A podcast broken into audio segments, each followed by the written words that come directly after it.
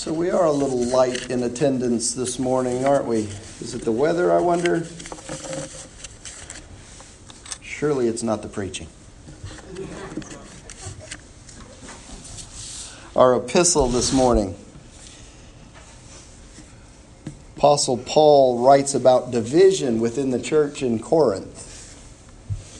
Division seems to be a subject that's uh, prevalent these days. And so maybe it's totally appropriate that this passage of Scripture was chosen in the lectionary for just such a time as this.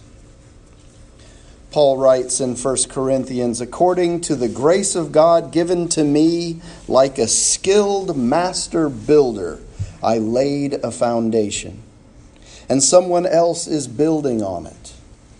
Each builder must choose with care how to build on it. For no one can lay any foundation other than the one that has been laid. That foundation is Jesus Christ. Now, if anyone builds on the foundation with gold, silver, precious stones, wood, hay, straw, the work of each builder will become visible, for the day will disclose it because it will be revealed with fire, and the fire will test what sort of work each has done. If what has been built on the foundation survives, the builder will receive a reward. If the work is burned up, the builder will suffer loss. The builder will be saved, but only as through fire. Do you not know that you are God's temple and that God's Spirit dwells in you? If anyone destroys God's temple, God will destroy that person, for God's temple is holy, and you are that temple. Do not deceive yourselves. If you think that you are wise in this age, you should become fools so that you may become wise. For the wisdom of this world is foolishness with God. For it is written, He catches the wise in their craftiness. And again, the Lord knows the thoughts of the wise, that they are futile. So let no one boast about human leaders, for all things are yours, whether Paul or Apollos or Cephas or the world or life or death or the present or the future, all belong to you and you belong to Christ, and Christ belongs to God. What does all that mean, Pastor? Well, it means that whether we're building buildings or churches or nations, it's really all the same. See, when I was a kid, we used to build forts. Did any of you build forts when you were a kid? We lived in uh, La Rabida, Spain for a couple of years when I was growing up. And one of the things that my friends and I loved to do was roam the countryside and build forts around our neighborhood. We'd build them out of whatever we could find. And as I recall, we built at least a fort a week because they never stood up for much more than that. We were always building these flimsy structures into the hillside or in washouts or up against trees, and the wind and the weather would usually take them down within a matter of days. And then we'd have to rebuild. Or the other kids in our neighborhood would tear them down easily and take our building materials to build their own forts. We weren't master builders by any means. But my dad was an engineer. He built refineries, which is why we were in La Rabida in the first place. So one day, I took our flimsy fort problem to him, and he recognized immediately what it was that we were doing wrong. He asked, What kind of foundation are you starting with? It's the first time I think I'd ever heard the word foundation. What is a foundation? And so he said, there's your, there's your issue. That's your problem. You aren't building on anything substantial. So, whatever you build is just going to crumble with not much effort at all. So, my dad, being this problem solver, set out to show us, me and my friends, how to build a proper fort. And he gathered materials over the next few weeks he got uh, an old guardhouse from the construction site. And he got some large wooden fence posts. And he bought sacks of cement and rock and sand. And a few weeks later, we went to work in our backyard setting posts in concrete. We built solid walls out of eucalyptus logs that we cut up and we wired them together and we anchored them to the post that we had sunk into the ground. And the guard shack was in the middle of this perimeter of eucalyptus logs, and it was big and sturdy and well built. And there was this big eucalyptus tree in the corner, and on that we started to build a tree house and it was quite simply the most magnificent fort I think we had ever seen as kids. And two years later, when we left La Rabida, it was still standing for whoever bought the house after us. It lived through weather, wind, rain, neighborhood kids trying to conquer it. It was sturdy because it was built on a foundation.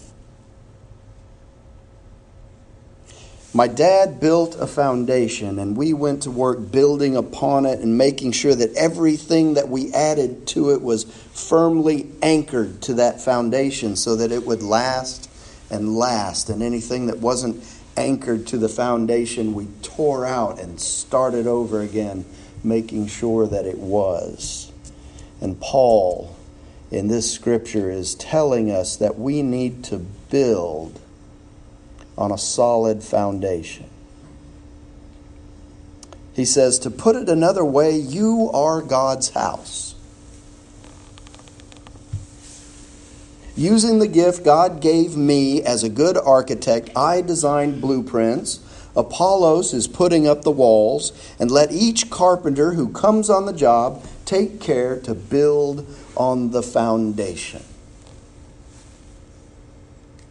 And he says, Remember, there is only one foundation, the one that's already been laid, and his name is Jesus Christ. Take particular care, he says, in picking out your building materials. Eventually, there's going to be an inspection, he says. If you use cheap or inferior materials, you'll be found out. The inspection will be thorough and rigorous. You won't get by with a thing. If your work passes inspection, fine, but if it doesn't, your part of the building will be torn out and started over. Now, you won't be torn out, he says. You'll survive, but just barely. You realize, don't you, that you are the temple of God and God Himself is present in you. No one will get by with vandalizing God's temple. You can be sure of that, he says. God's temple is sacred, and remember, you are the temple. Don't fool yourself. Don't think that you can be wise merely being up to date with the times.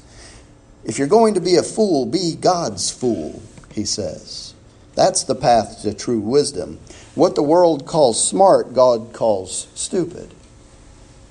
In Scripture, it says, He exposes the chicanery of the chic. The master sees through the smoke screens of the know it alls.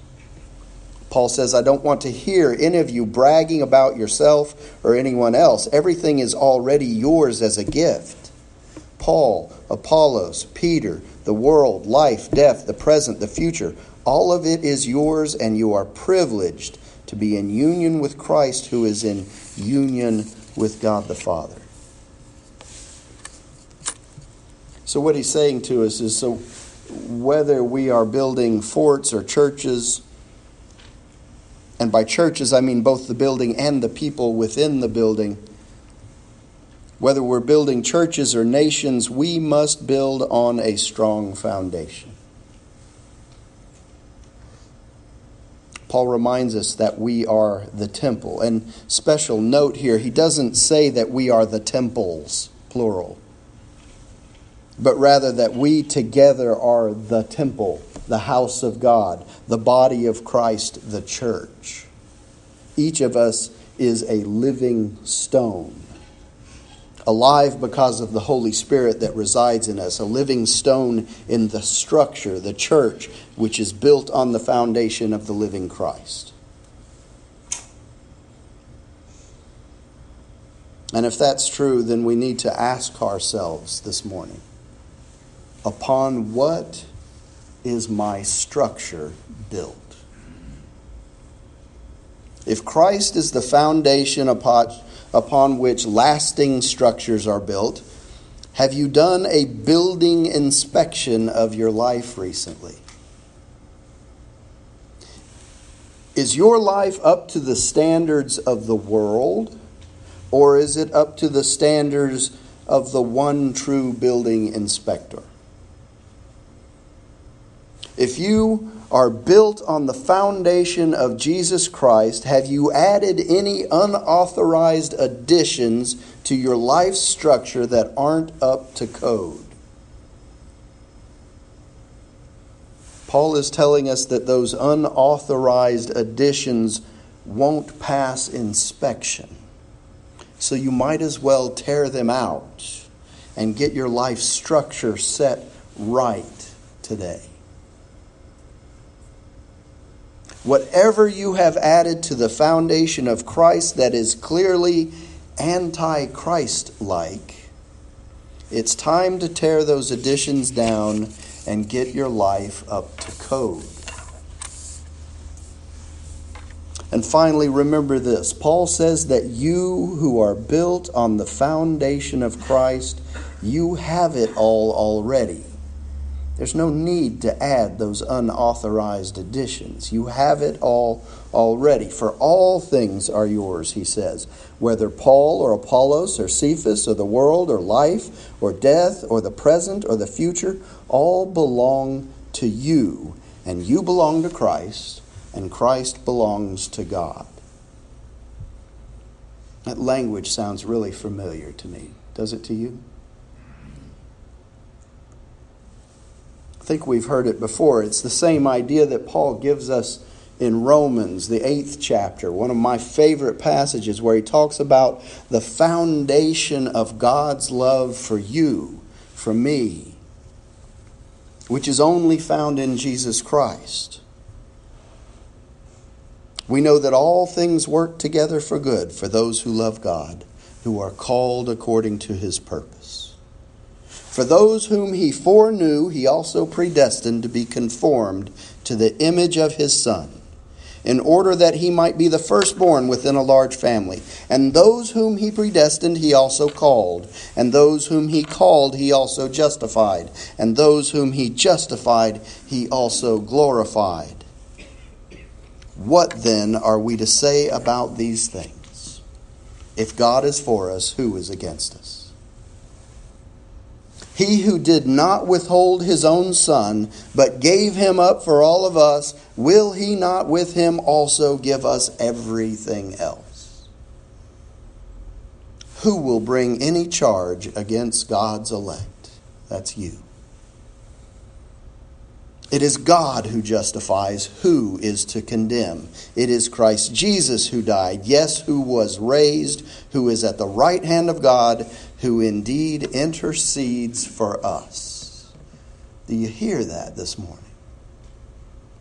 God has our intercessor at his right hand, Jesus Christ. Even now, whispering words of affirmation and love into the Father's ear on your behalf. Who will separate us from the love of Christ? Will hardship or distress or persecution or famine or nakedness or peril or sword? As it is written, For your sake we are being killed all day long. We are accounted as sheep to be slaughtered. No, in all these things we are more than conquerors through him who loved us. More than conquerors in him who loved us. And here's my favorite part. And this is what Paul was telling us in Corinthians to the church at Corinth about division, about these things that divide us as a people. Whether we're in a church in Corinth or whether we're in the United States of America, whether we are Republican or Democrat or something in between.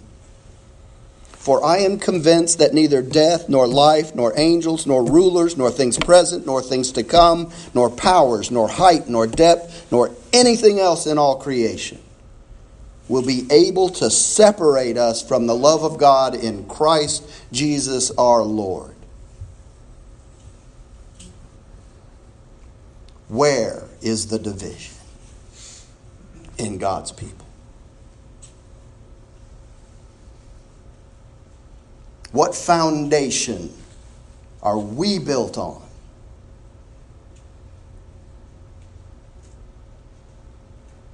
What have we added to our structure that does not belong? Can we be unified in the love of Christ? Yes, we can. In the name of the Father, and the Son, and the Holy Spirit.